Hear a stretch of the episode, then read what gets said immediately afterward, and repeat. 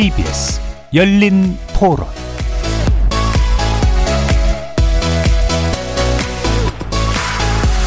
안녕하십니까. KBS 열린 토론 정준희입니다.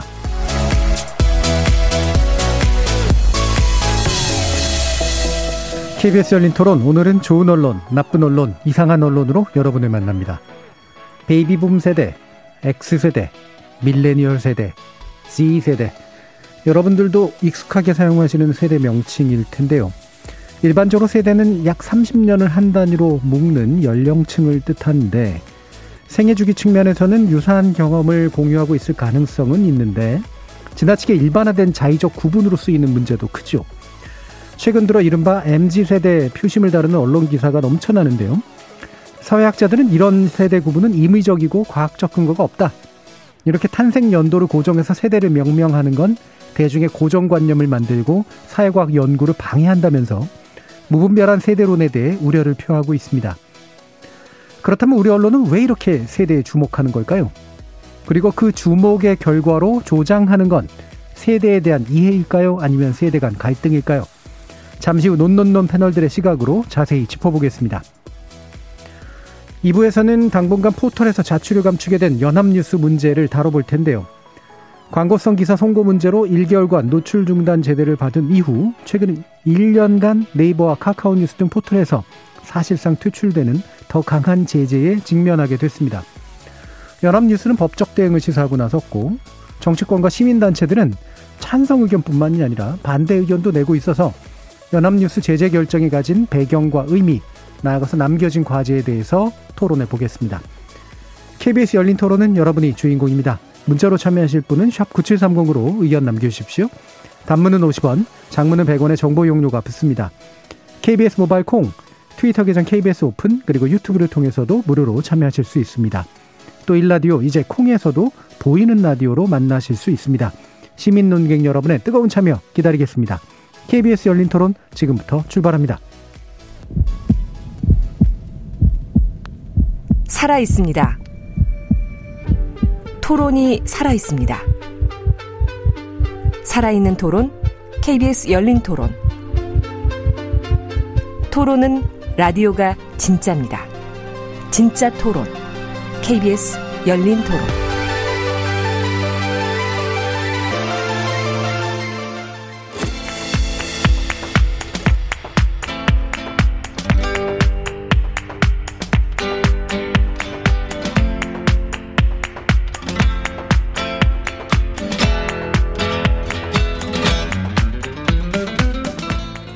언론, 나쁜 언론, 이상한 언론?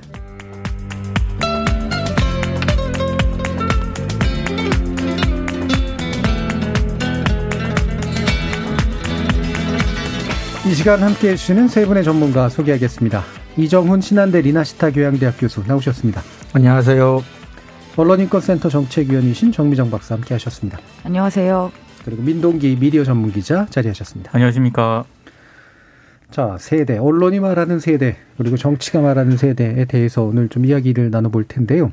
음, 영어로 generation이라고 부르는 이 세대라고 하는 게 어떤 의미를 가지는가, 뭐 각자 생각들이 있으실 텐데, 일단 정미정 박사님 음, 말씀 주시죠.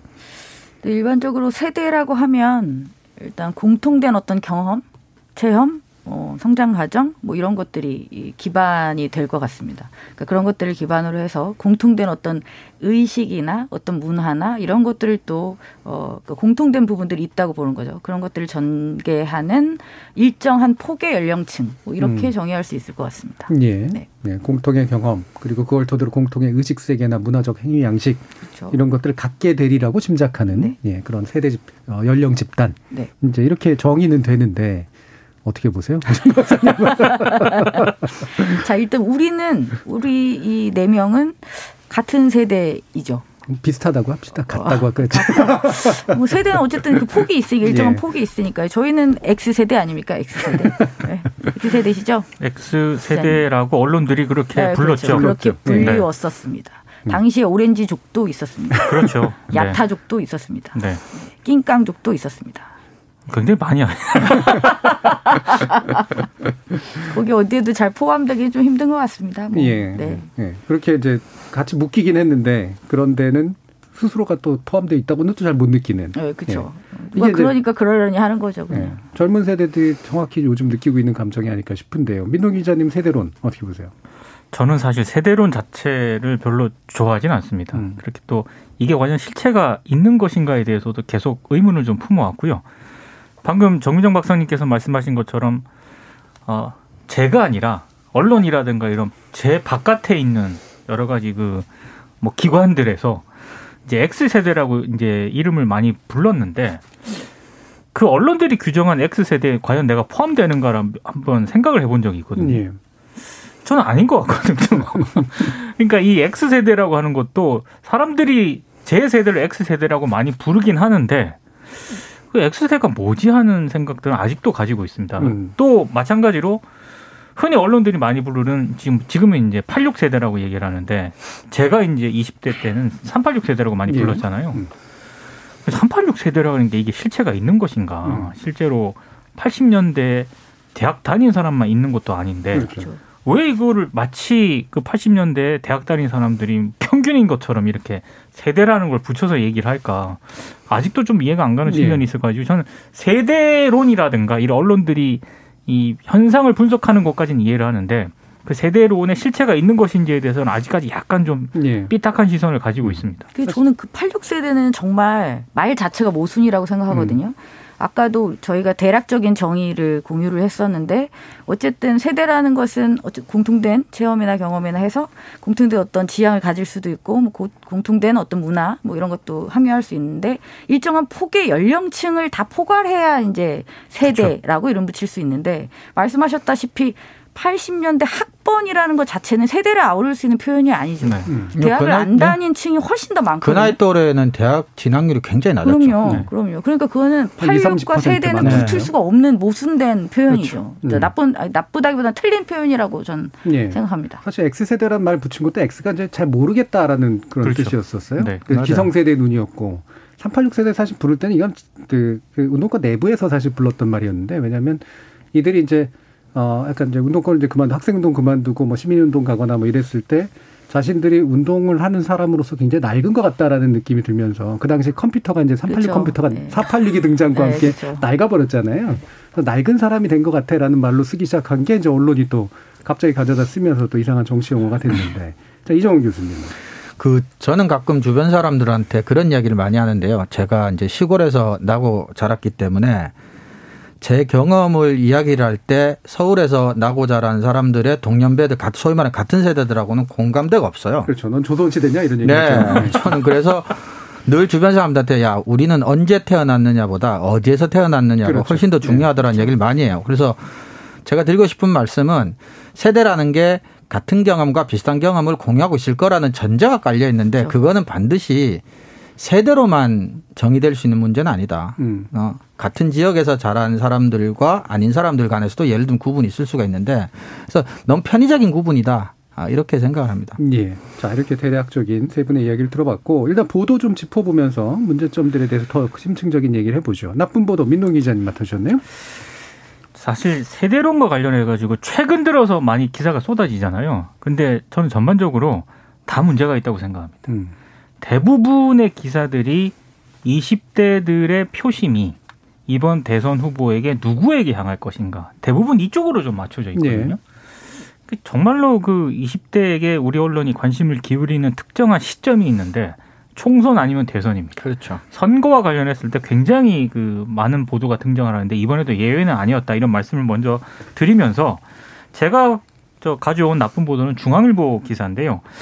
제가 이게 중앙일보가 창간 기획으로 9월 15일자에 보도한 기사거든요. 근데 이걸 9월 달에 보도한 기사를 왜 가져왔냐면 예. 이런 식으로 어, 언론들이 많이 쓰기 때문에 음. 예. 음. 아, 최근 들어서 기획 기사를 내보낸 거는 중앙일보가 제가 봤을 때는 이런 기사가 굉장히 좀 예. 많은 비중을 들여서 보도를 했기 때문에 가져왔는데요. 대체적으로 이제 시리즈가 한 세 가지 정도가 되는데 제가 좀 문제점으로 느꼈던 건 이런 겁니다. 가장 대표적인 게 여러 가지 이제 이 뭐 이를테면 원전이라든가 뭐 백신을 북한에 지원하는 문제라든가 이런 걸 묻습니다. 음. 그리고 난민 문제라든가 이런 걸 물어서 20대는 이렇고 40대는 이렇다. 이렇게 이제 구분을 하거든요. 네. 물론 이제 설문조사를 합니다. 근데 이를테면 이런 거예요. 비정규직의 정규직화를 20대는 어떻게 생각하는가? 반대하는 여론이 더 높습니다. 예. 더 높게 나왔어요.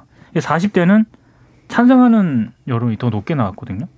그러니까 이거를 딱 비교를 하면서 20대는 반대한다. 음. 비정규직의 정규직화를 반대한, 반대하고 있고 40대는 찬성한다. 이렇게 기사를 썼어요. 네. 근데 저는 이 역으로 한번 묻고 싶어요. 20대 비정규직이 과연 정규직, 비정규직의 정규직화를 반대할까요? 저는 이 샘플 자체가 상당히 음.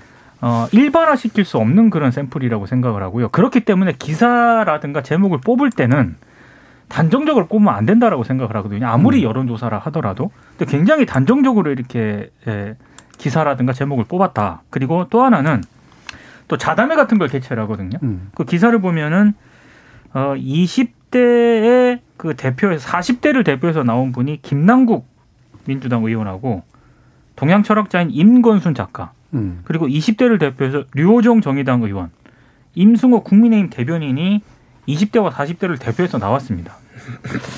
이게 과연 20대와 40대를 대표할 수 있는 어떤 직업군과 이런 게 일 수 있는가에 대해서 일단 의문이 좀 많이 들었고요. 그리고 또 하나는 또 다른 기사에서 20대와 40대의 어떤 그런 의견 차가 굉장히 인식 차가 크다는 거를 강조하기 위해서 내러티브 형식으로 재구성한 부분이 있습니다. 네. 중앙일보가. 음. 근데 이거 너무 그러니까 재구성했다라고는 하지만 너무 이건 중앙일보의 의도가 드러난 게 아닌가 싶을 정도로 제가 봤을 때 좀 어색했거든요. 이를테면 이런 겁니다. 40대 부장이 에, 흔히 말해서 앞서 제가 소개해드린 비정규직의 정규직화를 찬성하는 입장이에요. 그러면서 우리 회사가 비정규직을 정규직으로 바꿔주는 건 다른 회사보다 잘 되고 있는 편 아니냐 이렇게 얘기를 하니까 20대 그 회사 직원이 부하 직원이죠. 아니 엄연히 정규직이랑 비정규직이랑은 시험이 다른데 그게 다 정규직으로 해주는 게 공정한 거냐 이런 글을 블라인드 앱에 올렸다는 겁니다. 음. 그러니까 상황을 재구성한 거예요. 이건 너무 거칠고 너무 진짜 어 어거지로 이렇게 지금 이 20대와 40대가 다르다는 걸 보여주기 위한 어떤 재구성이 아닌가. 그래서 예. 저는 이런 식으로 기사를 20대와 40대가 지금 다르다. 그리고 뭔가 세대 차가 굉장히 심각하다. 인식 차가 심각하다라는 걸 보여주기 위해서 너무 거칠게 기사를 쓰고 접근했다는 생각이 좀 들었습니다. 예. 자, 그러면 뭐 요약하자면 지나치게 단정적이고 대표성에 대해서 의심할 수밖에 없는데 무리한 일반화를 하고 있다.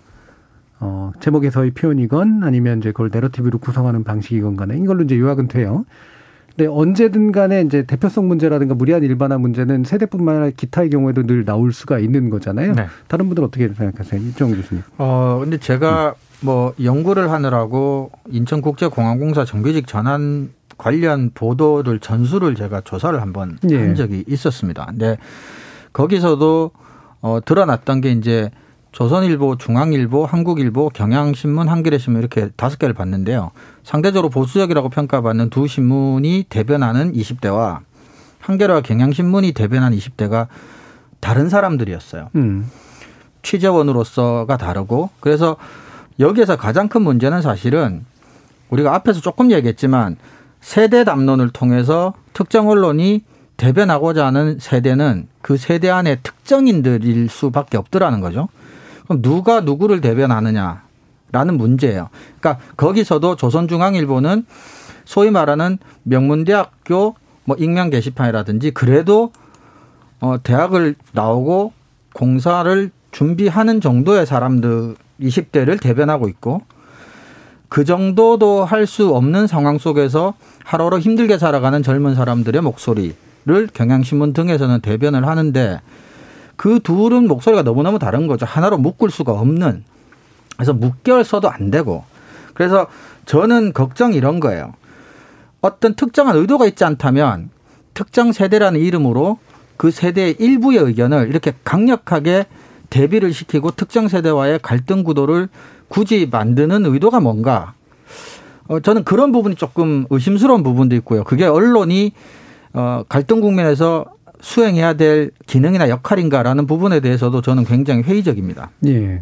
근데 이제 이렇게 생각할 수 있잖아요. 사회과학적 지표라고 하는 게 결국은 저널리즘 사회, 사회를 보는 눈이니까 근데 이제 크게 말하면 이제 연역적인 다시 말해 이론적으로 명확히 구분이 되는 범주가 있을 수 있고 그다음에 경험적으로 다시 말하면 귀납시켜서 그러니까 조사해 봤더니 이렇게 갈리더라 해가지고 그거를 하나의 집단으로 이른바 클러스터링하는 그런 방법이 있고 그런데 사실 세대라고 하는 게 지속적으로 이렇게 활용이 되는 이유는 다른 여, 타 지표들도 대표성을 걷기가 어려운데 세대는 직관적으로 이게 얻어지는 측면들이 분명히 있어서 이제 그렇거든요. 근데 이게 어느 때까지 용인해야 될 대표성이냐 아니냐 사실 이 부분에 대한 판단이 좀 필요한 것 같은데 뭐 어떻게 생각하세요? 네, 저는 일단 음. 그 비카인지에서 3개월을 기준으로 해서 mz 세대를 넣고 검색어로 한번 검색을 해봤어요. 네.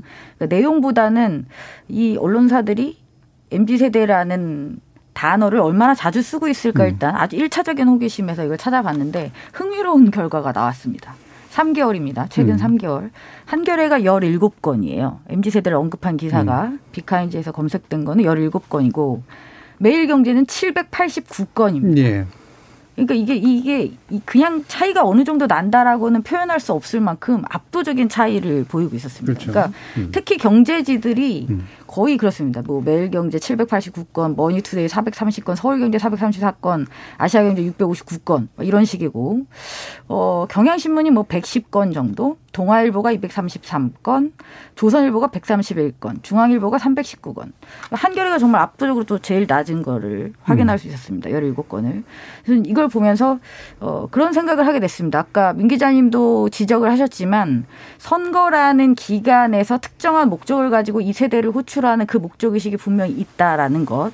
그다음에 그것이 결코 바람직한 방향은 아니다라고 했을 때 언론사들마다 차이가 나타나는 것은 또 어디에 어떤 의미가 음. 있을까 이런 네. 부분도 있고요. 근데 정치적인 것 말고도 이게 마케팅적인 차원에서 확실한 타겟으로 이 세대를 음. 보고 또 이것을 다루는 측면도 굉장히 많다. 그렇죠. 하지만 정확성은 너무 떨어지는 거죠. 사실 마케팅을 그 무시해도 되는 영역은 아니거든요. 네. 마케팅이야말로 20대를 그렇게 하나로 뭉뚱그려 가지고 음. targeting 했다가는 어, 소기에 목적한 성과를 절대 얻을 수가 없습니다. 저는 음. 굉장히 어리석은 행위라고 일단 생각하고 네. 있습니다. 지금 6616님께서 언제부터 어떤 근거를 가지고 세대를 구분, 지었는지 이해가 안 됩니다. 정작 저 2030들은 MZ 세대란 말 되게 불편합니다라는 그런 말씀 주셨어요. 예, 다시 민동기 기자님. 사실은 저는 이 기사 자체만 놓고 보면은 저는 쓸 수 있다고 봐요. 왜냐하면 네. 어떤 현상이 발생했을 때 그 현상을 언론들이 주목을 하고 나름의 어떤 그 방법론이라든가 방식을 통해서 아, 이렇게 생각하는구나라고 하나의 아주 뭐 의제로 던질 수는 있다고 보거든요. 근데 문제는 언론들이 20대라든가 이런 이, 흔히 말해서 2030 세대를 얘기할 때 문제점을 얘기할 때 대부분 이런 식으로 접근한다는 거죠. 음. 사, 사실은 20대 아르바이트 20대인데 아르바이트로 생활을 하고 있는 그 20대하고요. 비정규직 20대하고 어, 흔히 말해서 명문대를 졸업을 해가지고 대기업에 다니는 20대의 문제와 그 처한 문제나 상황이 다를 수밖에 없거든요. 그렇죠. 이걸 하나로 묶을 수는 없습니다. 그러니까 각각의 어떤 처한 상황이 다른 거고 언론들이 접근할 때는 이 앞서 얘기한 이 20대는 비정규직의 어떤 그런 문제점을 바탕으로 그런 쪽으로 접근을 해야 되는 것이고요. 그런데 이걸 다 묶어버린다는 거죠. 그리고 문제는 20대 관련 기사는 압도적으로 세대론이라든가 뭐 누구를 지지한다, 보수화됐다 이런 거는 굉장히 많은데 정말로 어떤 비정규직에 처한 어떤 뭐 상황이라든가 실태에 대한 보도량은 거의 비교조차 안 될 정도로 보도량이 적다는 것. 그래서 세대론 자체에 뭐 다른 진짜 본질적으로 좁혀 이게 주목해야 될 문제점이 묻히는 것. 이런 부분들이 더 문제라고 좀 음. 생각을 하고 있습니다. 예. 보통 이제 예, 네. 말씀하세요. 아, 그러니까 20대, 30대, MZ 세대라고 그렇게 묶었을 때 마치 공통된 일관된 어떤 것을 가지고 있을 것처럼 그래서 아까 말씀하셨던 비정규직과 정규직 문제는 저는 질문 자체가 잘못됐다고 보거든요. 음.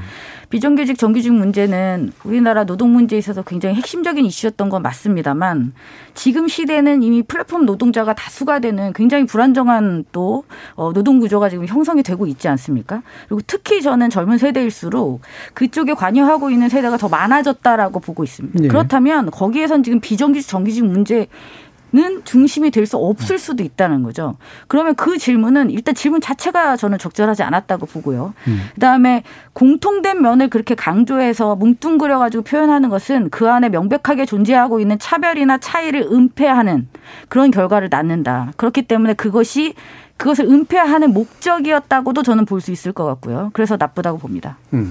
저는 한 두 가지 정도 이야기하고 싶은데요. 경제신문이 많은 거는 X세대와 마찬가지로 MZ세대 이제 마케팅 용어의 성격이 강하기 때문인데 근데 정 박사님 말씀하셨지만 이렇게 비과학적으로 소비자를 조사해서 이렇게 뭉뚱그려서 타겟팅을 하는 것은 성공할 확률은 낮, 낮지만 근데 이거는 이제 소비를 또 창출한다는 개념일 수는 있어요. 특정 세대론을 만들어 놓고 그 세대론에 20대들을 끼워 넣는 거꾸로 방식일 수도 있는데 저는 이제 나쁜 건 더 나쁜 건 두 번째라고 보는데 저는 어떤 혐의나 어떤 느낌을 많이 받냐 하면 언론에서 세대 얘기를 할 때 자기들이 비판하고 싶은 세력들을 비판하기 위한 무기처럼 사용한다고 봐요. 그러니까 여집합처럼 소비를 하는 거죠. 그러니까 예를 들어 기성세대의 안 좋은 점을 공격하고 싶을 때 직접 공격하는 게 아니라 마치 그게 20대의 불만이라는 식으로 음. 이렇게 이야기를 하는 거죠. 그러니까 뭐 어떤 면에서 좀 비겁하고 어떤 면에서 이제 도구적으로 활용을 하는 건데 사실은 그 비판의 대상이 이 명확하고 그걸 위해서 세대로는 어떤 면에서 그렇게 이제 소비되고 있다. 어떤 면에서는. 전 그래서 그런 두 번째 경우는 굉장히 더 좀 질이 나쁜 문제가 아니냐 예. 싶은 생각을 합니다. 예. 그래서 이제 초기의 시작은 이야기는 이 범주가 충분한 대표성을 가지고 있느냐 이렇게 일반화돼도 좋으냐에서 시작을 했지만 이거는 되게 중요한 문제임에도 불구하고 이제 늘 어떤 특정 범주들은 계속해서 대표성 문제를 안 놨기 때문에 그래서 여기서 그치는 게 아니라 이제 말씀하신 것처럼 누가 어떤 목적으로 이름을 지어 부르냐의 문제로 가는 게 맞는 것 같아요. 예, 그래서 흔히 말하는 호명 주체라 그러잖아요. 이름 부를 수 있는 힘을 가지고 있는 주체가 있고 이름 불려지는 대상이 있는데 언제나 세대로는 그 세대가 스스로 이름 지어 부른 적이 거의 없거든요. 그렇죠. 맞아요. 음. 그거보다 윗세대들이 보통 이름 지어서 부르죠. 그들이 권력자고 그들이 이름 지어 부를 수 있는 힘을 가지고 있으니까. 근데 그럼 그 어떤 목적이냐? 이게 결국 지금 얘기하신 것처럼 두 개의 목적이거든요. 시장을 만들어서 이들로부터 지갑을 열게 할 것이냐. 그다음에 또는 투표, 표를 얻을 것이냐 이런 정치적 목적과 경제적 목적으로 이름을 지어서 부르기 때문에 그래서 생기는 문제들이 훨씬 크다라는 거죠. 그러니까 중앙일보 의 기사에서 제가 하고 이 중앙일보가 뭘 하고 싶었 무슨 얘기를 하고 싶었던 걸까를 곰곰 생각을 해봤거든요. 그러니까 이런 것 같아요. 여러 가지 이제 뭐 난민이라든가 빈곤 문제라든가 뭐 비정규직 문제를 물어보잖아요. 근데 40대는 굉장히 진보적인 성향을 보이고 네. 20대는 오히려 보수화된 어떤 그런 의견을 보인다. 그러면서 아까 나레이션 제가 잠깐 예를 들었는데 거기 보면 이런 얘기가 나와요, 슬쩍. 그러니까 40대 부자형 같은 경우에는 이미 여유도 있고 이룰 거 다 이뤘고 그러니까 여러 가지 사회 현안들에 대해서 굉장히 진보적인 목소리를 낼 수 있지만 20대는 뭐 지금 어렵게 살고 있다. 그렇기 때문에 먹고 살기도 어려운데 나도 저 정도 되면은 뭐 세금 낼 거 다 내고 네. 그 정도 목소리를 낼 수 있다. 이렇게 이제 그 가상현실을 만들어서 얘기를 하거든요. 결국엔 이걸 갈등을 부각을 시켜가지고 어, 진보적인 목소리를 내는 사람들은 마치 모든 걸 다 이루었다는 식으로 음. 여유가 있기 때문에 저런 목소리를 낼 수 있다. 그러면 그런 그런 어떤 상황을 만들지 못한 20대를 위해서 그럼 중앙일보라든가 언론들은 그 뭐 어려 그들을 제대로 대변을 했는가? 그 문제는 또 다른 문제지 않습니까? 네. 사실 굉장히 충격적인 주장인데요. 어, 부자일수록 여유가 있을수록 좌파라는 주장은 태어나서 글을 읽은 이후에 처음 들어보는 얘기인데 어, 재밌네요. 어, 약간 이제 오히려 이제 부자라기보다는 약간 중산층에서 그런 경향이 맞습니다. 좀 나타나죠, 네. 보통은. 네. 중산층은 어, 밑에 층보다는 어느 정도 경제적 여유가 있어서 자신의 계급 이상의 걸 생각해 볼 만한 여유가 좀 있는 근데 이제 부유층에 비해서 보면은 굉장히 또 소외받은 측면들이 있기 때문에 네. 살짝 진보화될 수 있는 가능성이 보통 나타나는데 그렇죠. 부자에게서 그렇다라고 하는 건 처음 듣는다는 거죠. 그렇죠. 그리고 네. 사실은 뭐 많은 나라에서 가장 이제 경제적으로 열의에 놓여 있는 계급들이 보수적인 정치 전략에 가장 잘 동원되고 활용된다는 연구 결과들은 많긴 해요. 네. 음. 자, 그러면 이상한 보도 얘기해 주시죠, 이정 교수님. 네, 저는 어 헤럴드 경제 11월 18일자 이재명 KT 우승 축하 고척행 서울 두산 표심 어쩌나라는 기사를 가지고 왔는데요. 어, 이 기사는 어, 쉽게 얘기해서 이제 청년들의 표심을 위해서 어, 유력 후보자인 이재명 후보와 이제 윤석열 후보가 각각 다른 날짜에 어, 코리안 시리즈 직, 어, 직관을 했고 그런데 어, 이 보도의 요지는 이재명 후보 같은 경우는 이제 우승팀이 결정될 수도 있는 4차전을 갔고 윤석열 후보는 그것과 결과가 상관없는 1차전을 갔는데 이재명 후보가 공공연히 이제 KT 팬임을 자처해 왔는데 KT가 만약 4차전에 우승이라도 해버리면 어, 상대 팀인 어, 두산의 연고지인 서울의 표심들은 다 날아가는 게 아니냐라는 것을 걱정해 주는 기사입니다. 예. 어, 이상하죠. 농담이 아닌 거죠? 진지합니다. 예, 그래서 제가 이상한 보도라는 게 예, 예. 언론이 세대 담론을 소비하는 이상하리만큼 황당한 방식이라는 이유로 제가 이걸 이상한 보도로 선정했는데요. 음. 이 보도에서는 뭘 전제하고 있냐면 이상한 전제들이 첫 번째 어, 스포츠 현장에 가는 것이 청년 세대의 전유물이라는 전제가 되어 있어요. 예. 그래서 윤석열 후보도 이재명 후보도 야구장에 간 이유는 청년들의 표심을 얻기 위해서다. 어, 그리고 두 번째는 어, 특정 스포츠 팬덤은 정치적 지지와도 자동적으로 연동된다라는 음. 이제 두 가지 이상한 전제들이 깔려 있어요. 예. 그래서 이제 어, 젊은 세대의 표를 구하기 위해서 이재명 후보는 굳이 야구장에 가놓고 KT 팬임을 자처하고 막, 막상 KT가 4대 0으로 우승해버리면 서울에 살면서 두산을 응원하는 젊은 사람들은 전부 다 이재명 후보를 지지하지 않으면 어떡할래? 뭐 이런 식의 기사예요. 예. 여기엔 혹시 윤석열 후보에 대한 기사 내용은 없었나요? 내용이 있었습니다. 예. 윤석열 후보는 어 직업상 여러 지역을 돌아다니면서 이제 부임지가 달라지니까 예. 그래서 특정한 연고지의 어 팬이 아니다. 음. 그래서 어, 상대적으로 유리한 면이 있고 음. 이재명 후보 같은 경우는 오랫동안 스스로 KT 팬임을 자임해 네. 왔다.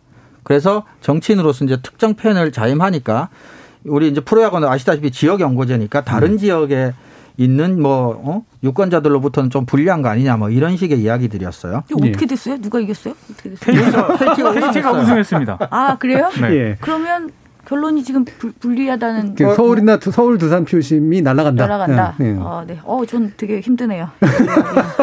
네. 근데 이게 뭐 전제상, 예, 예를 들면 하나 전제를 보시죠. 그럼 두 가지 전제가 되게 어처구니 없는 전제라는 표현을 쓰셨는데 청년 세대 표심을 얻기 위해서 갔다는 이상하다. 이럴 수도 있는 거 아닐까요? 아니 젊은 사람들이 야구를 보지 않는다는 뜻이 아니라 음. 야구장에 가는 거는 오직 젊은 층들의 표심을 얻기 위해서다라는 게 무슨 말이냐는 거죠. 40대, 50대, 60대는 야구장에서 가지도 않고 음. 스포츠를 즐기지도 않느냐는 거예요. 그리고 일단 그거를 또래들이 거의 환장을 하던데요, 야구에. 오, 이상하네. 보통 그러니까 야구를 4, 4, 50대도 많이 보죠. 어, 근데 당장 예를 들면 저는 야구 광팬입니다. 예. 그리고 저는 뭐 20대는 아닙니다. 음. 그리고 80대 우리 아니, 아버님 장인어른 야구 너무너무 좋아하십니다. 아 근데 사실 저는 이 기사에서 가장 웃겼던 부분이 음. 딱이 부분이 있거든요. 그러니까 KT는 연고지가 수원이잖아요. 예. 그리고 두산은 서울이고 이 기사에 보면 이렇게 있습니다. 양 팀의 정확한 팬의 규모는 측정이 어렵다. 인구만 놓고 보면 서울은 950만, 수원은 120만 가량이다. 예. 그러면서 이재명 후보에게 급한 표는 서울 지역 표심이다. 예. 그래서 한 여론조사 기관 그 여론조사 결과를 인용을 하면서 이재명 후보가 한 20% 정도 뒤지는데 서울 표심이 급한데 왜 이런 얘기를 했을까? 이런 취지입니다. 예. 그 두산을 응원했어야 된다? 그러니까 두산을 응원하면 서울 표심이 이재명 후보에게 오는 걸까요? 그러니까 이제 뭐 너무 웃긴 그 이상한 보도예요. 예. 아니 진짜 이상한 보도네요. 예. 이거는 정말 서울 사람들은 대체로 지지하는 데들이 다 다르죠. 그렇죠. 참 네, 서울에 사시는 분들. 네. 예. 그리고 그래서 아까 말한 제가 네. 두 번째 더 황당한 두 번째가 더 황당한 전제인데 특정 스포츠 구단을 좋아하면 반드시 자동적으로 어떤 정치적 지지를 할 것이다라고 등치를 시키잖아요. 음. 그러니까 서울 팀을 좋아하면 반드시 뭐 그 팀을 응원해주는 정치인들을 지지할 것이다. 뭐 이런 식의 전제가 깔려 있잖아요. 아니 더 저는 그게 더 이상한데요. 지금 민 기자님이 말씀하신 거 서울 인구가 950만인데 950만이 다 두산 팬일 리가 있습니까? 말도 안 되는 소리죠. 말이 안 되는 예. 지금 저는 하나부터 열까지 지금 다 말이 안 예. 되는 것 같아요. 그러니까 이상한 보도에서 이상한 이유는 어, 이런 전제들이 좀 되게 억지로 깔려 있다라고 하는 것도 좀 이상하고 아, 보통 이정 교수님이 이제 이상한 보도를 꼽아주실 때는 이 이렇게 여러 가지 연결이 안 되는 것들을 이제 이렇게 억지로 연결시켰을 텐데 이걸 그렇죠. 굳이 세대 문제를 보면 결국은 젊은 것- 층과 그다음에 정적 이해 득실을 연결시키기 위해서 이 프로야구라고 하는 재료를 사용했다. 사실 이 부분이잖아요. 예. 그렇죠. 그래서 너무 억지로 음. 그러니까 제가 앞에 얘기했지만 언론이 이제 요즘 세대 담론을 이제 선거철이기도 하니까 되게 소비를 많이 하고 있는데 그 소비를 하기 위해서 소비를 하는 음. 말씀하신 것처럼 말도 안 되는 이- 이상한 전제들을 다 이어붙여 가지고 뭐 기사 하나 만들어낸 것 같은. 예. 근데 결과적으로는 너무 진지하게 웃긴 얘기를 해서 어, 좀, 좀 약간 네. 좀 많이 황당했습니다. 사실. 기사를 좀 자세히 뜯어보면 이종훈 교수님이 지금까지 이상한 기사 골라오는 방식하고 맞아 떨어져요. 왜냐하면 예, 예. 젊은 표심을 공략하기 위해서 음. 야구장을 찾았다 그랬잖아요. 음. 근데 그거는 그냥 정말 일부분이고 나중에 아까 제가 언급해드린 것처럼 서울은 950만. 그렇죠. 그 젊은 표심이 아니에요. 그거는 서울 인구를 얘기하는 거지. 그 나름대로 표 계산 한답시고 한 거죠. 네. 예. 그러니까 왜 서울표 답답한 사람이 왜 KT 구단 응원을 공개적으로 하며 막상 우승하면 너 어떡할래 이거예요. 걱정해 주는 거예요. 음. 너무 웃기는 거죠. 저는 이게 이런 이제 기사가 제가 아까 농담이 아니냐 이렇게 표현했던 건 왜 이게 농담으로 받아들일 거라고 생각하고 농담을 하면 괜찮잖아요. 그렇죠. 예. 근데 이게 진지하게 정말로 받아들일 거라고 생각하고 진지하게 쓴 기사인지가 정말 어, 궁서체로 쓴 예. 기사였습니다. 완전 진지입니다. 어디 기사죠? 어디? 네. 헤럴드 헤럴드 경제입니다. 경제입니다.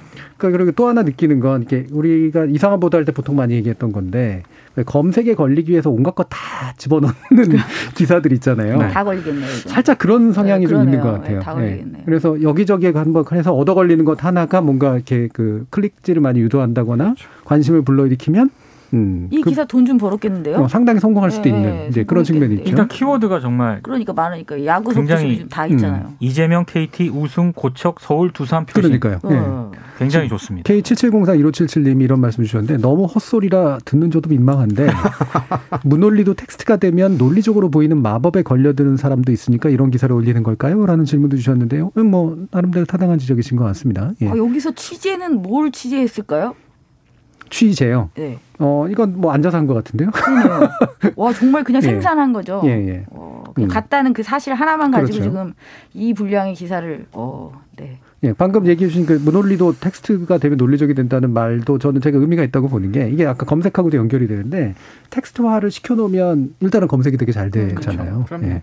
그렇기 때문에 이게 논리적 텍스트가 돼서 논리적이 된다기보다는 그 중에 일부 일부 일부가 누군가에게는 의미가 있을 수가 있는 그런 방식으로 만든 기사라서 이게 이제 최근에 많이 나타나고 있는 그런 안 좋은 기사의 양상들에 좀더 가까운 것 같네요. 보도 자체는 이상하고 네. 결말은 굉장히 안 좋아지는 그렇습니다. 그런 것 같습니다. 자, 정민정 박사님 좋은 보도 소개해 주시죠. 아휴 참. 아, 좋은 보도를 하시면서 왜 한숨 쉬세요? 아니 있었겠습니까? 있었겠습니까? 그런 생각을 했어요. 과연 세대론을 다룬 기사가 MZ 세대를 언급했을 것인가? 음. 그거부터 좀 고민이 됐어요. 예. MZ 세대라는 단어를 쓰면서 좋은 기사일 수 있을까?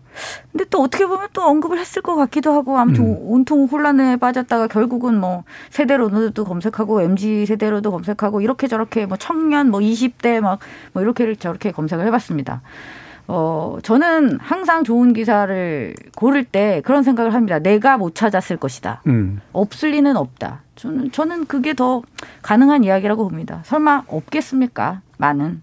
제가 찾을 수 있는 수준에서 기사 두 개를 일단 가져왔습니다. 이 두 개의 기사는 훌륭하다고 보기는 어렵고요. 완성도가 뛰어나다고 보기도 어렵습니다만 이렇게 세대론을 뭐라고 할까요? 갈등을 조장하고 나쁜 목적으로 주로 이렇게 보도되는 경향이 많은 속에서 그나마 이성적으로 지금 세대론의 의미를 되짚어 본다라는 측면에서 어, 괜찮았다. 이 정도면 그냥 쏘쏘 하는 기사 두 개입니다. 어, 첫 번째 기사는 경향신문의 11월 11, 11일자 기사고요. 2022 대선 정치권이 부르는 청년은 누구인가? 아, 라는 부분입니다. 그래서 이 선거라는 국면에서 항상 호명되는 청년 세대에 대한 문제를 어, 분석적으로 다루고 있는 기사였고요. 그리고 지금 이 주로 보도되는 세대론의 경향에 대해서 반대하는 나름대로 구체적인 데이터를 가지고 예. 어, 그것을 분석하는 기사였습니다. 뭐 나름 괜찮았던 것 같고요. 또 하나의 기사는 이제 한국일보의 기사인데요. 어, 이건 좀 오래전 기사입니다. 8월 22일자 기사인데 X, M, Z 다음은 A 세대, 그래서 이제 알파 세대라고 음. 흔히 이제 저희가 아, 저희가 아니라 일반적으로 음. 또 얘기가 되는데요. 다음은 알파 세대. 연구자들은 알파벳 놀이에 지쳤다라고 하면서 어, 여러 그 전문적인 그 학자들 이나 뭐 이런 조사 센터나 뭐 이런 데서 이 세대론이라는 것이 얼마나 어, 말이 안 되는 이야기인가 그런 거죠. 별자리 운세처럼 모호한 캐릭터 만들기에 불과하다라는 부분들 요약하면 뭐 그런 이야기들입니다. 그래서 뭐 외국의 유명한 사회학과 교수라든지 뭐 이런 전문가들의 말을 빌어서 이 세대론이 가지고 있는 어떤 허구 그다음에 20년을 한 세대로 묶었을 때 지금 특히 지금 시대 이 변화를 어떻게 담보할 수 있을 것이냐 뭐 이런 아주 지적이 되게 타당했다고 보고요. 심지어 마케팅 영역에서도 어, 이것은 적절하지 않다라는 네. 부분까지 굉장히 전문적인 어떤 근거들을 가지고 잘 설명하고 있었습니다. 예. 예. 음, 그러니까 대체로 보면 이제 좋은 기사로 지금 뽑아오신 것들은 현재 얘기되는 청년 담론 내지 세대 담론을 사실 비판하거나 이제 그렇죠. 그 짚어보는 약간 메타 기사 쪽에 좀 더 가까운 네. 그런 이야기였네요. 자 어떻게 보셨어요, 이정희 교수님? 근데 사실은 뭐 많은 학자들이 우려를 한다고 하지만 저도 이게 기본적으로는 그렇거든요. 예를 들어 혈액형하고 똑같은 거예요. 그렇죠. 전 지구인이 4분의 1씩 쪼개서 그 4분의 1씩은 완전히 동질할 것이다라고 전제하는 것 자체가 너무너무 그 말이 자체가 안 되는 거거든요. 네. 그러니까 세대라는 것도 사실 이제 그렇죠. 사, 사, 네 개는 아닙니다. RH 마이너스도 있으니까. 어, 예, 그럴 수 있습니다. 보통 이제 우리가 A, B, O, A, B 네개 유형으로 나눌 때. 늘어, 늘어나면 합리적이 돼요. 네 개는 뭐. 그리고 요즘 또들 이제 국어는 개수는 좀 많던데만은 뭐 MBTI, 이런 MBTI, 것들도 예. 뭐 비슷한 것들은 있겠죠. 근데 사실은 우리가 친구들도 사실은 세대가 동, 동년배 같은 학교 다닌 친구도 친한 친구 3, 3, 5 이렇게 뭉치고 친구끼리도 조금 생각이 다르고 의견이 다른 경우가 생기거든요. 근데 사실 이거는 좀 저는 세대라는 거는 뭐 어떤 형태의 개념으로도 사유하기는 좀 힘들다. 너무 느슨하고 너무 뭐 case by case이기 때문에 아니 그래서 이게 좋은 기사 같으시냐고요. 아, 네네네. 네. 저는 동의를 하- 그래서 하니까요. 그런 네. 것들을 지적하는 기사니까 괜찮다. 이런 네, 뭐 저. 저는 예, 동의를 합니다. 음, 예. 민동기 기자. 저도 이제 어, 눈여겨봤던 기사였고요. 음. 저는 오히려 그냥 정말로 그 자꾸 세대 세대 얘기하지 말고 어 정말 우리 사회에서 좀 어렵게 정말 부당하게 어떤 대우를 받고 있는 청년들의 문제를 탁 끄집어내서 언론들이 보도하는 게 훨씬 더 낫다고 생각하거든요. 예. 그러니까 제가 이제 굉장히 좀 유심히 봤던 거는 한겨레가 11월 11일자에 보도한 건데 이게 미용 스태프 있지 않습니까? 음, 네, 저도 그그 시급이 네, 6,287원이다. 네, 네, 이게 저도 봤어요. 2013년에 청년 네. 유니언이 조사를 했다가 네. 이제 2013년 조사하고 이번 조사하고 비교를 했는데 나아진 게 거의 없습니다. 그래서 정말 노동 착취도 당하고 있고 임금도 제대로 못 받고 있고 시급도 최저임금보다 낮고요. 그러니까 이런 부분들을 오히려 저는 이거야말로 정말 20대 청년들의 우리 20대 청년이 다양하지만 모습들이 그 청년의 한 부분의 문제 이런 부분들을 좀 딱 끄집어내는 기사라고 보거든요. 차라리 아까 경향신문 그 기사하고 이 맥락을 연관시켜 보면 정말 우리 언론들이나 정치권이 부르는 청년들은 굉장히 편협한 어떤 그런 음. 대상 실체가 규정인 거죠. 없죠. 그렇습니다. 예. 그러니까 이게 이 세대론이라고 하는 건 사실 세대론 자체가 사실 없어져야지 맞는데 이게 사회학자들은 대부분 다 그럼요. 코호트론 정도라고 얘기하는 것 코호트 정도 정도 빼고는 네. 사실 거의 얘기를 안 하니까요. 근데 이제 뭐 저널리즘이 과학일 수는 없으니까 그래서 어느 정도는 뭐 인정해 줄 수 있는데 그렇다면 기- 핵심적인 문제식은 연령만으로 뭔가를 바라보는 게 아니라 연령에다 기타를 더해서 뭔가 의미를 그렇죠. 찾는 방식이잖아요. 그렇죠. 그러니까 이를테면은 군대를 가야 되는 남성 이라면 사실 대체로 비슷한 생물학적 나이대를 가질 수 있게 되니까 이를테면 그들이 뭐 이를테면 모병제를 바라보는 눈은 어떠한가라든가 예. 뭐 이런 그런 건 의미가 네, 있을 네, 것 네, 같거든요. 네. 네. 그다음에 이제 고용을 돼, 고용이 돼야 되는 이제 노동 노동 시장에 막 이제 들어서는 사람들을 일정하게 비슷한 객관적 근거로 묶어가지고 네. 그들이 뭐 예를 들면 정규직화 문제를 어떻게 바라본다라든가 뭐 그런 방식으로 뭐 연령 플러스 다른 거를 이제 연결하면 괜찮을 것 같은데 네. 연령도 그냥 연령만으로 해놓고 연령을 최대한 늘리잖아요. 그렇죠. MZ 때 20년을 얼마나 멀습니까, 다 그죠? 예. 그러니까 그래서- 20살과 어, 39세는 좀 많이 다르지 않을까요? 상당히 다르죠. 그렇죠. 예. 근데 최대한 묶어가지고 그 그물 안에서 뭔가를 해보겠다는 생각으로 하기 때문에 이런 일들이 벌어지는 거겠죠. 예, 뭐 이종 교수. 아니요, 그냥 문제를 문제로 접근하고 문제로 풀었으면 좋겠어요. 자꾸 예. 누구 세대 누구 이름 빌리고 말 빌려서 자꾸 누구 뒤에 숨지 말고 음.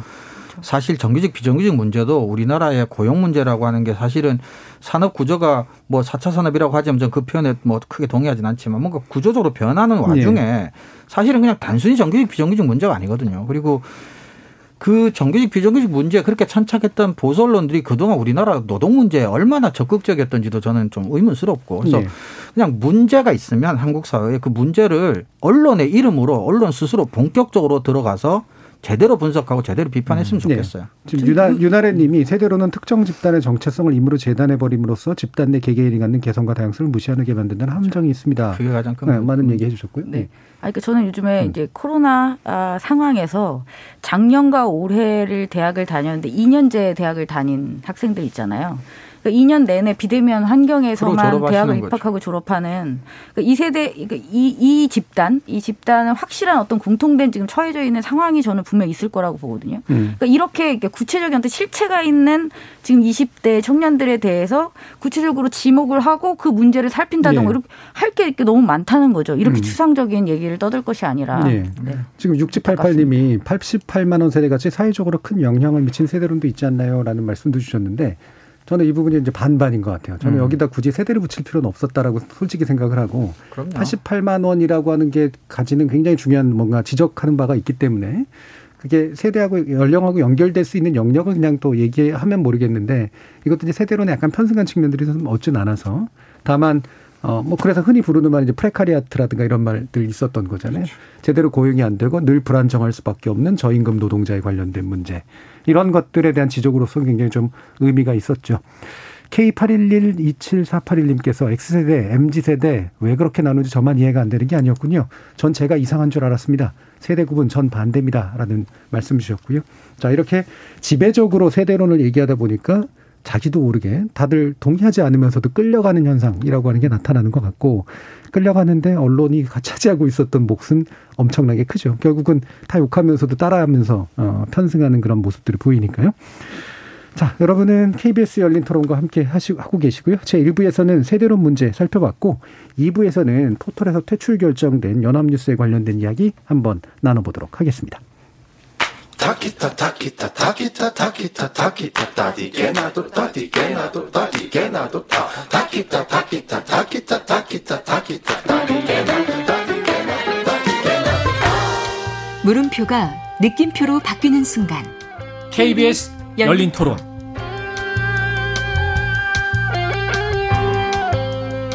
KBS 열린 토론 좋은 언론 나쁜 언론 이상한 언론 언론인권센터 정책위원이신 정미정 박사, 민동기 미디어 전문기자, 신한대 리나시타 교양대학 이정훈 교수 이렇게 세 분의 전문가와 함께 하고 있는데요. 연합뉴스 포털 퇴출 관련 논란 짚어보도록 하겠습니다. 이른바 포털 퇴출이라고 하는 게 도대체 뭐냐? 어떤 상황인지 민동기 기자님 좀 설명해 주시죠.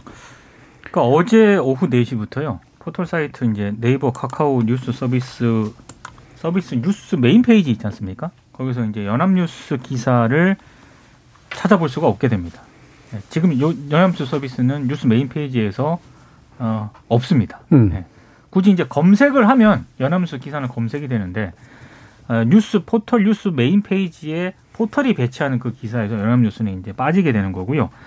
어, 기사형 광고 문제 때문에 그러니까 수년 동안 연합뉴스가 어, 사실상의 광고인데 이걸 기사형으로 둔갑을 시켜서 한 2천여 건 정도 되는 기사를 계속 포털로 송고를 해왔거든요. 근데 이거는 못하게 돼 있는 거기 때문에 당연히 뉴스 제휴평가위원회에서 어, 회의를 통해서 연합뉴스가 이제 강등 조치가 된 겁니다. 네. 콘텐츠 제휴 크게 이제 콘텐츠 제휴 그 업 매체가 있고 검색 제휴 매체가 있는데 네. 콘텐츠 제휴 매체 같은 경우에는 포털에 뉴스 콘텐츠를 제공을 함으로써 포털로부터 이제 일종의 전재료 비슷한 걸 받거든요. 네. 콘텐츠 제공료를. 그게 아마 연합뉴스가 연간 양대 포털로부터 받는 금액이 한 100억 정도 되는데 음. 이제 그 100억 정도를 못 받게 되는 거고요. 메인 페이지에서도 이제 배치가 안 되는 거고 다만 검색을 하면 연합뉴스 기사는 검색은 가능합니다. 검색돼서 네, 나중에 사이트로 연결까지는 되는 연결까지는 되는 음. 거죠. 예. 예. 그런 상황입니다. 음. 자, 이게 이제 그 이미 이제 전 단계에서 한 번 1개월 노출 중단 조치가 있었던 건데 어 이게 1년으로 지금 된 이유가 뭐냐? 음, 두 번이나 제재하는 거냐라고 하는 이야기들이 지금 나오고 있는 상태인데 배경 맥락은 좀더 이해해야 될 것 같거든요. 정민정 박사님 좀 말씀 주시죠. 네, 이게 그 뉴스 제휴평가위원회 규정을 보면 이제 그런 게 있습니다. 이 기사형 광고뿐만 아니라 이제 여러 가지 부정 행위들이 있고요. 부정 행위에 따라서 이제 벌점을 받게 됩니다. 그리고 이제 벌점 기준에 따라서 어, 노출 중단이 결정되고 음. 그다음에 그 벌점이 더 쌓이게 되면 그다음에는 재평가 트랙에 올라가게 됩니다. 여기서 재평가라고 하는 것은 어, 포털에 입점하기 위해서 심사를 받는 것과 동일한 음, 심사를 또 받게 됩니다. 근데 이제 재평가에서 여전히 80점이 넘었다라고 한다면 그 전에 가졌던 콘텐츠 제휴사의 CP에 그러니까 여러분들이 어, 포털 화면 처음에 뉴스 화면에서 그냥 아주 자연스럽게 볼 수 있었던 그 자체가 그냥 유지될 수 있는 거죠. 어, 그런데 이제 연합뉴스 같은 경우는 벌점을 130.2점이 나왔습니다. 음. 그래서 32일간의 노출 중단을 결정을 받았죠. 예. 그리고 동시에 132점, 그러니까 6점 이상만 벌점을 받으면 바로 재평가거든요. 음. 그러니까 이거는 뭐, 뭐, 이중 제재 뭐 이런 게 말이 안 되는데요. 일단 예, 제재 조치는 받는 거고 예. 그다음에 심각하기 때문에 재평가 대상이 된 겁니다. 음. 그리고 재평가는 30명의 어 재평위 위원들이 다 이제 심사를 하게 되고요. 최고점과 최저점을 뺀 나머지 점수의 평균을 내게 됩니다. 그 점수가 지금 80점에 미달을 해서 음. 대출 그러니까 강등 조치가 내려지게 된 겁니다. 예. 그러면 이제 일차적으로 이제 32일간 노출 중단이 됐었던 건 당연히 이제 그 기본적으로 해야 되는 제재였던 거고. 네. 그 다음에 이제 재평가라고 표현하니까 약간 오해가 되는 그런 측면들도 좀 있는 것 같아요. 그러니까 원래 그냥 어, 애초에 나온 거는 그거를 그 제재하기 위한 위원회에서 이미 결정을 내린 거고 네. 전체 재평위에서 이 자격 심사를 한다는 얘기잖아요. 그러니까 이 평, 재평가라는 말 자체. 평가와 예. 동일하게. 예. 사실 그러니까 헷갈리실 때 이렇게 이해하면 빠를 것 같아요. 그러니까 제재 자체가 30일 중단 플러스 30일 후 재평가가 한 세트로 하나의 한 세트로 제재였던 거죠. 그러니까 아, 그렇죠, 그렇죠. 이중 제재가 아닌 거예요. 이중 제재가 아니. 그러니까 이게 그러니까 그렇습니다. 보통 일반적으로 한 건을 뭐 기사형 광고했다고 갑자기 막 경고 처분 나오고 막 이러지 않습니다. 그걸 음. 다 쌓아서 뭐 0.2점씩 해서 막 쌓았습니다. 0. 몇 점입니다. 그렇게 해서 막 쌓아서 4점이 되면 24시간 노출 중단이 되는 거예요. 음. 그 다음에 그리고 또, 또 이제 또 수시간을 더 해서 6점이 되면 이제 재평가가 들어가는 거예요. 음. 그러니까 이게 사실 순차적인 거죠. 네. 4점이 되면 일단 노출 중단 들어가고 그런데도 더 쌓아서 6점이 되면 그다음에 이제 재평가가 들어가는 건데 연합 같은 경우는 처음 있는 일입니다. 음. 130점이 넘어 버리니까 재평에도 이제 당황스럽죠. 네. 저희 그 규정에 보면 누적 벌점이 2점 미만서부터 2점 이상 이렇게 해서 10점 이상까지 다 그게 끝이에요. 왜냐하면 지금 저희가 받아봤자 10몇 점 많이 받는 언론사가 10몇 점, 그 너무 지나치다 해도 뭐 그냥 그냥 그 정도 수준인 거죠. 근데 이제 100 몇 점이라는 거는 정말 처음이죠. 음. 그래서 저는 개인적으로 그렇게 생각합니다. 130 국가 기관 통신사가 130점에 벌점을 받고 그다음에 2천 건의 기사를 이런 반고 없이 그냥 삭제를 해버리고도 또 그것에 대한 제대로 된 설명도 없었다면 저라면 저는 이제 재평에 그렇게 요청을 했었을 겁니다. 그러니까 이것은 즉시 퇴출이다. 이 트랙대로 경고 뭐야 노출 중단을 하고 재평가를 하기에도 적절하지 않죠. 100점이 넘는 점수는 네. 굉장히 이례적인 경우입니다. 네. 그리고 너무 악의적이고 의도적이었기 때문에 저는 이것은 따로 회의를 해서라도 즉시 퇴출 결정을 내렸 내렸어야 되는 건이었다고 저는 오히려 생각하고 있습니다. 예, 사실 앞에 이제 30 며칠 정도는 그냥 임시 조치에 가까운 거고 본 그렇죠. 조치가 이번에 해당하는 네, 거인 그렇죠. 것 같아요. 그렇죠. 네. 근데 이제 지금 연합뉴스는 굉장히 이제 뭐 일견 대개 반발하는 거기도 하고 또 한편으로 나오는 성명사나 이런 거 보면 반성하는 눈치도 좀 일부 있고 그러긴 한데 왜냐하면 이제 경영진도 바뀌었으니까 기존 경영진에서 나왔던 문제이기도 하고 이런 얘기들 합니다. 알 권리 제약. 그다음에 연합뉴스 업무 제약 이게 이제 뉴스통신진흥의 법에 입각해서 법적으로 하는 업무를 제약시키고 있다. 소명 기회가 부족했다. 이중제재다. 이중제재는 방금 얘기했고요. 계약서에 문제가 좀 있다. 평가 점수가 미공개되고 있다. 자, 이런 부분들, 이런 지적에 대해서 어느 정도 어, 동의하시는지 민동기 기자님부터. 동의가 별로 안 가고요. 소명기에는 그동안 연합뉴스 전 지금 지금 현 사장 말고 전 사장도 예. 제가 알기로는 어, 포털이나 재평가위원회 쪽에 의견을 전달한 것으로도 알고 있고요. 네. 소명기에는 제가 볼 때 많이 가지고 많이 여러 번 네. 있었습니다. 네. 왜냐하면 그 재평가 기간이 뭐 하루 이틀이 아니에요. 몇 주에 걸쳐서 굉장히 그렇습니다. 오래 하고요. 예. 재평가 기간 중에 소명을 하면 전 위원회에 다 공유가 되게 돼 있습니다. 음. 그러니까 여러 차례 계속 했고 계속 위원들이 그걸 공유를 했었어요. 그리고 미디어 전문지라든가 이런 매체에서 보도된 기사도 많습니다. 예. 네, 연합뉴스 쪽 입장을 충분히 전 전달했다라고 보고요. 음. 저는 연합뉴스가 물론 사과를 하긴 했습니다만 어, 그 사과에 어느 정도 진정성이 담겨 있는가에 대해서는 굉장히 회의적인 생각을 음. 가지고 있습니다. 왜냐하면 지금 더불어민주당 이재명 후보하고 어, 국민의힘 윤석열 후보가 야, 포털 제휴평가위원회에서 연합뉴스를 이렇게 이번에 강등시킨 것과 관련해서 굉장히 좀 포털의 이중 제재다. 뭐 예. 포털에서 연합뉴스 기사를 보고 싶다라는 또 입장문을 냈는데 그 입장문을 또 대적으로 기사화를 하고 있거든요. 이거는 좀 아닌 것 같다. 네네. 예. 그러니까 본인들이 만약에 어떤 문제점이 있다라고 한다면은 뭐 기준이라든가 이런 절차에 문제점이 있다라고 한다면은 그거는 소명을 할때 음. 충분히 의견 제시를 했을 거라고 보고요. 예. 그리고 지금은 연합뉴스 현 사장도 포털 제휴평가위원회 결과를 뭐 기다리겠다라고 얘기를 했거든요. 근데 이런 결과가 나오니까 이제 다시 반발을 하고 법적 대응을 하겠다라고 얘기를 하는 것도 좀 앞뒤가 안 맞는 그런 조치라는 생각이 예. 들고 무엇보다 이게 국- 연합뉴스 같은 경우에는 저는 물론 다른 언론사들도 굉장히 어 공적인 역할을 해야 되긴 합니다만 연합뉴스는 정부로부터 300억이 넘는 지금 세금이 들어가는 어떤 언론사거든요. 근데 그 세금이 들어가는 언론사가 기사형 광고를 이렇게 수년 동안 2천 건이 넘는 더더군다나 더- 이 기, 기자도 아닌 그런 직원으로 하여금 이거 했다고 하는 것 자체가 정말 심각한 문제라고 생각을 하는데 여기에 대해서 사과를 하긴 했습니다만 좀 저는 좀 문제가 굉장히 좀그 예. 뒤에 연합뉴스 측이 보인 행태는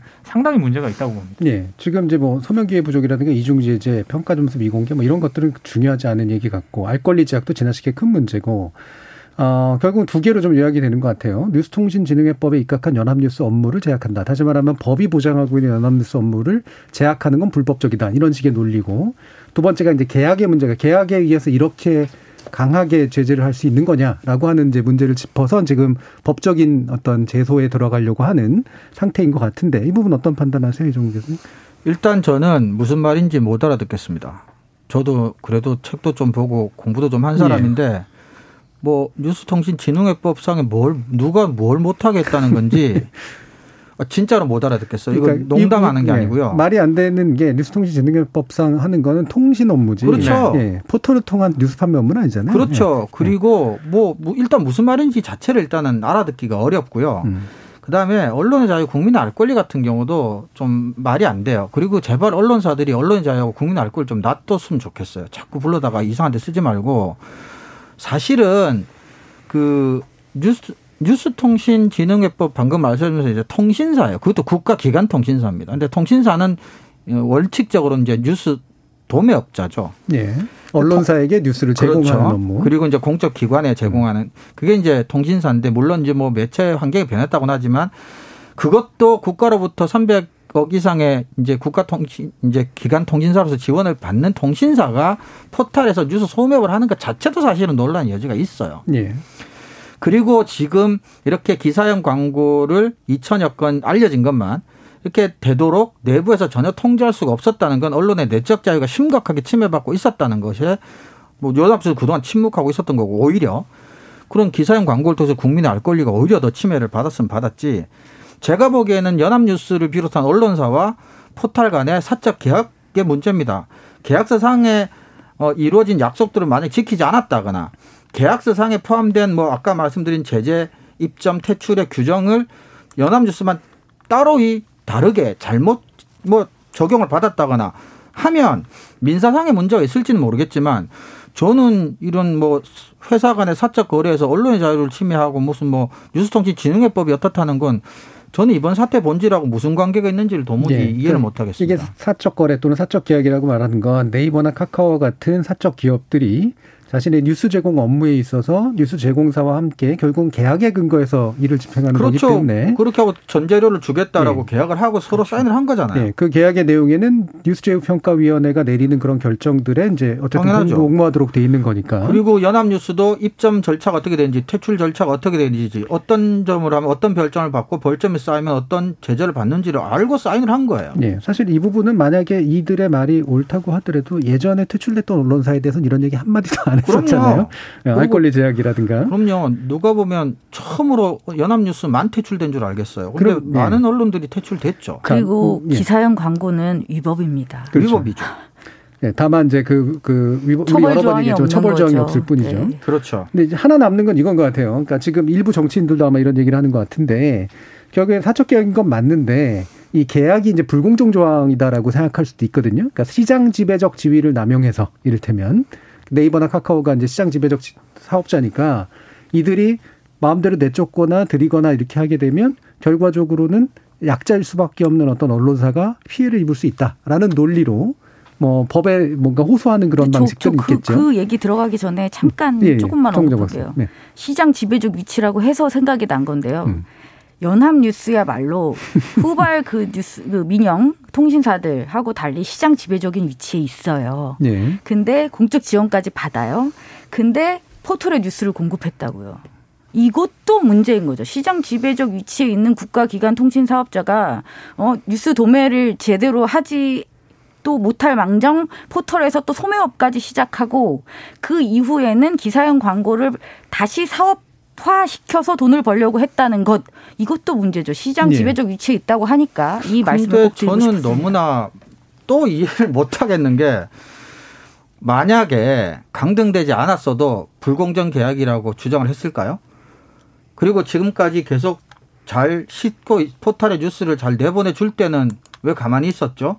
보통 상식적으로 계약을 하려고 하는데 계약서를 보니까 이게 불공정이더라. 그럼 보통 계약을 하지 않고 거기서 문제 제기를 하죠. 여론을 만들든 뭐 법에 호소를 하건. 지금까지 포털 안에서 잘 먹고 잘 살았잖아요. 그러니까 그 아무 부분은, 문제 제기도 예. 안 하다가. 예. 그러니까 그 부분은 이제 윤리적 문제 쪽에 좀 더 가까운 거고 법적 다툼이라고 하는 건 결국은 이제 법적 판단의 영역이니까 지금까지는 가만히 있었다고 하더라도 내가 불이익을 얻으면 이거를 법으로 이제 제소를 할수 있는 그런 문제니까 여기에 대한 판단의 여지가 있다. 음, 법이 어떻게 볼지는 이제 두고 보자라고 하는 얘기를 하면 될 것 같고요. 대신 이제 제가 어, 이 얘기를 꺼낸 거는 이제 굿 국민님께서 이재명 후보나 윤석열 후보나 똑같이 연합이 탄압을 받는다고 떠들던데 이게 언론을 제대로 개혁하겠다는 의지입니까? 한심하고 어이가 없습니다. 정치는 왜 이럽니까? 라고 하는 그런 어 약간 불만성 질문을 이렇게 해 주셨어요. 어, 그러면서 이제 사실 김정은 님께서 얘기하는 거하고 이제 근거가 좀 연결이 되는데 세세한 기준이야 있겠지만 한 시민 입장에서 직관적으로 봤을 때 연합보다 훨씬 문제 많아 보이는 언론사들도 많지 않았나요? 라는 이제 질문을 해주신 겁니다. 이게 이제 이재명 후보라든가 이런 분들이 얘기하는 또 민주당 쪽에서 얘기하는 나름대로 연합 옹호 논리죠. 조중동이 더 많이 잘못한 거 많은데 왜 하필이면 일타가 이제 연합이어야 되느냐 이 부분은 좀 불공정한 거 아니냐 이런 얘기라는 거죠. 이 부분. 저 일단 보세요. 잠깐 그거에 도움이 될 만한 설명을 네. 하나 드리겠습니다. 그러니까 이번 연합뉴스 건은 제휴평가위원회 모니터링을 통해서 적발된 건은 아닙니다. 네. 그러니까 미디어 오늘이 7월 그 7일이었나요? 예, 네. 그때 단독 보도를 했죠. 연합뉴스가 이 기사형 광고와 관련해서 계약을 맺습니다. 그 사업화를 해서 이제 계약을 맺었고 그 계약서가 이제 보도가 되면서 알려지게 됐고요. 그래서 제휴평가위원회에서는 그 기사를 보고 인지를 하게 됩니다. 인지 후에 이제 추적을 한 거죠. 그랬더니 이제 기사형 광고들이 굉장히 다수가 적발이 되어서 제휴평가위원회에서 이제 조치에 들어간 겁니다. 그렇기 때문에 이제 다른 언론사는 왜 놔두냐라는 네. 말씀들을 많이 하시는데 어, 현실적으로 이 수많은 언론사들을 다 전수조사할 수 있는 능력을 제휴평가위원회가 가지고 있지는 못합니다. 물론 제휴평가위원회는 이제 의결을 하는 조직이고 다음과 네이버의 사무국에서 그 모니터링을 이제 대신 수행을 하고 있습니다만 아시다시피 지금 하루에만 쏟아지는 기사가 어마어마하지 않습니까? 그것들을 다 전수조사할 수는 없어요. 네. 그렇다면 언제 조사를 하게 되냐, 언제 모니터링 구체적으로 들어가냐, 그럼 민원이 들어오거나 신고가 접수되면 그때 다시 이제 조사를 합니다. 그리고 발견이 되면 그때부터 이제 회의를 하고 조치에 대한 논의를 시작하게 되는 것이죠. 그러니까 지금 왜 우리만 갖고 그러냐. 라고 한다면 지금 아무튼 제휴평가위원회에서는 물론 완벽하지는 않습니다. 재평가위원회는 굉장히 문제가 많은 조직입니다. 그건 기간 그간 동안 굉장히 많이 지적이 되어 왔으니까요. 하지만 다른 언론사들의 어떤 기사용 광고라든지 유사한 부정 행위에 대해서 눈을 감고 모른 척해서 지금 이런 일이 벌어진 건 아니라는 말씀을 드리고 싶습니다. 예, 일단은 그 규제 구조를 이해하셔야 될 텐데 방송통신심의위원회 같은 데가 작동하는 방식도 마찬가지고 선거방송심의위원회 이런 것들이 대부분 다 모니터링 해가지고 문제를 적발해가지고 처벌하는 게 아니라 민원이나 불만이 접수가 되면 접수가 된 게 의미가 있다라고 판단해서 안건으로 올리고 더 심층 조사를 해서 그렇죠. 이제 법규를 위반했다면 이제 제재 조치를 가하는 이런 방식을 취하잖아요. 네. 그러니까 현재는 연합이 이제 보도와 함께 터져 나온 건이었기 때문에 이 부분을 다루게 된다는 거죠. 네. 그렇다면 이제 조중동 같은 경우 또는 기타의 언론사들 같은 경우도 이러한 유사한 행동들을 많이 하기 때문에 누군가가 민원을 제기하고 만약에 그 불만 건수가 잡힌다면 유사한 제재를 받을 가능성은 있는 저는 거죠. 저는 있다고 보는데요. 그렇기 때문에 지금 다른 언론사가 아무도 이 연합건에 대해서 제대로 보도를 하고 있지 않다고 저는 생각하고 있습니다. 예. 그러니까 연합뉴스가 지금 적반하장격으로 이렇게 본인들의 지면을 사, 사유화하는 그런 보도들을 많이 쏟아내고 있음에도 불구하고 어, 일반적인 다른 언론사들이 이 부분을 아예 다루지 않고 있습니다. 이것은 언제라도 이것이 나의 문제가 될 수 있다는 그렇죠. 것을 충분히 인지하고 있기 때문인 거죠. 예. 그 사실 저는 이번에 네이버 제휴평가 그러니까 포털 제휴평가위원회 결정을 저는 굉장히 높이 평가를 음. 하고 있습니다. 왜냐하면 네. 오히려 음. 이렇게 했는데도 불구하고 저는 별로 예상을 안 했거든요. 기대를 안 했습니다. 음. 왜냐하면 이 정도가 되리라고는 방금 음. 정 박사님이 말씀하신 것처럼 포털 제휴평가위원회가 지금까지 제재를 했었어야 됐는데도 불구하고 그냥 넘어간 그렇죠. 사례들이 그게 너무 많죠. 때문에. 그리고 이른바 작은 언론사들만 쫓아내는 경우도 엄청 퇴출됐습니다. 예. 솔직히 그 어뷰징 했다는 네, 이유만으로 네. 어, 인터넷과 인터넷 매체라든가 중소매체 같은 경우에는 굉장히 뭐 퇴출이 여러 번 됐었죠. 네. 근데 기성 언론, 흔히 말하는 기성 언론 가운데 이런 식의 제재를 받은 거는 이번이 처음이거든요. 연합뉴스가. 네. 그래서 저는 상대가 연합뉴스인데 과연 재평가위원회에서 이런 결정을 내릴 수 있을까라고 의심을 했습니다만 일단 내렸고요. 조중동은 더 심한 거 아니냐라는 음. 그런 논리는 저는 조금 핀트가 엇나갔다라고 생각을 합니다. 왜냐하면 연합뉴스에 대해서 제재를 안 내렸을 때 오히려 어떻게 재평가위원회가 어떻게 이걸 제재를 안 내릴 수가 있냐라고 비판을 하는 게 맞지 정당한 평가를 내렸는데 이, 이 결정을 내렸는데 아니 그러면 조중동은 어떡하냐 이거는 문제의 본질을 제대로 지금 접근하지 못하는 네. 거라고 생각을 하고요. 네. 잘못된 오히려 신호를 줄 수가 있는 거죠. 음. 연합뉴스가 이제 요 사안에서 이미 그랬듯이 이 기존의 문제성 기사들을 싹 삭제하는 말도 네. 없이 이런 행동들을 이미 하고 있지 않을까요? 딴 데들 언론사들? 뭐 많이 그런 것들이 이루어졌을 거라고 보고요. 제가 음. 듣기에는 20개 이상의 언론사가 이 사업을 네. 접었다고 합니다. 저는 어, 광고성 기사. 네네. 네. 광고성 기사를 사업화하려는 어떤 시도 네. 아니면 시작했던 거든 그것을 접었다는 정보를 입수했고요. 그게 이 제재 조치가 이 시장에 끼친 긍정적인 영향이라고 저는 생각합니다. 네. 네. 사실 언론윤리위원회에서 제재보다 반대 우선 그러니까 제1순위가 조선일보고 그다음에 중앙일보 동아일보 아마 이 순으로 쭉 나오는 걸로 알고 있어요. 괜찮 제일 많은 기사형 광고를 송출해서 문제가 그렇죠. 됐었죠. 신문윤리위원회나 그런 네. 자율규제 기구에서 엄청 제재를 많이 하잖아요. 네. 근데 그럼에도 불구하고 그 신문사들이 계속하는 이유는 처벌이 안 되니까. 그렇죠. 처벌 규정이 없기 때문입니다. 근데 음. 지금 이제 포털 같은 경우는 그 규정이 명확하고 규정대로 지금 시행을 한 거고 심지어 무조건 퇴출도 아니라 30명의 위원들이 그리고 항상 보수적이고 관대하다고 평가받던 그 재평가위원회 언론사 출신들도 많고 현업 출신 현업도 많습니다. 그 구성한 30명의 위원들의 평가 점수인 것입니다. 네. 이거는 포털이 개입할 수 있는 여지도 없습니다. 근데 저는 한 가지 생각을 하고 있어요. 다른 거는 사실은 입장들마다 다를 수도 있다고 생각을 하지만 중요한 거는 우리가 언론과 관련해서 언론 학자로서 포털과 관련돼서 우리나라 언론에 많은 문제들이 거기에서 무언가 다 이렇게 걸쳐 있고 묶여 있다는 건 누구나 다 알고 있어요. 근데 차마 이제 말하고 있지 못한 거였죠. 인정하지 않거나 숨기거나. 근데 저는 이번 문제가 가장 의미가 있는 건 이제 되돌릴 수 없도록 공개적인 게 돼버렸어요. 네. 우리는 이걸 직시할 수밖에 없는 게 돼버린 거예요. 저는 그게 제일 중요하다고 봐요. 만약에 이번에도 퇴출이 안 됐거나 또는 되돌리거나 물리거나 하면 이제 계속 우리는 알지만 모른 척 하는 상태를 유지를 하는 거예요. 저는 그게 문제를 해결하려는 입법부가 됐든 누가 됐든 첫 출발을 할 수 있는 이미 오래전부터 있었던 일이지만 그래서 왜 조중동은 하는 거에 대해서 저는 다른 생각이랑 일단은 그게 제일 중요하고 오히려 이번에 연합뉴스가 제재를 안 받았으면 또는 못 받았으면 조중동은 영원히 못 받아요. 오히려 조중동이 똑같은 짓을 한 다른 언론이 제재를 받기를 원한다면 되돌릴 수 없다고 했는데 재평이한테도 똑같아요. 포털한테도 되돌릴 수 없는 일을 한 거예요. 이제는. 예. 이래놓고 조중동이 똑같은 뭐 신고가 접수돼서 발견됐을 때 다른 판단을 할 수 있을까요? 음. 저는 그런 점에서 굉장히 긍정적으로 보고 있습니다. 네, 저는 좋은 전례가 될 수 있다고 생각하고 예. 있습니다. 그러면 민동기 기자님 보시기에 정치인들은 왜 일견 음, 언론 자유라는 이름하에 연합뉴스의 이런 행위를 어, 옹호하는 듯한 그리고 포털을 마치 적대하는 듯한 발언을 하고 있다고 판단하세요?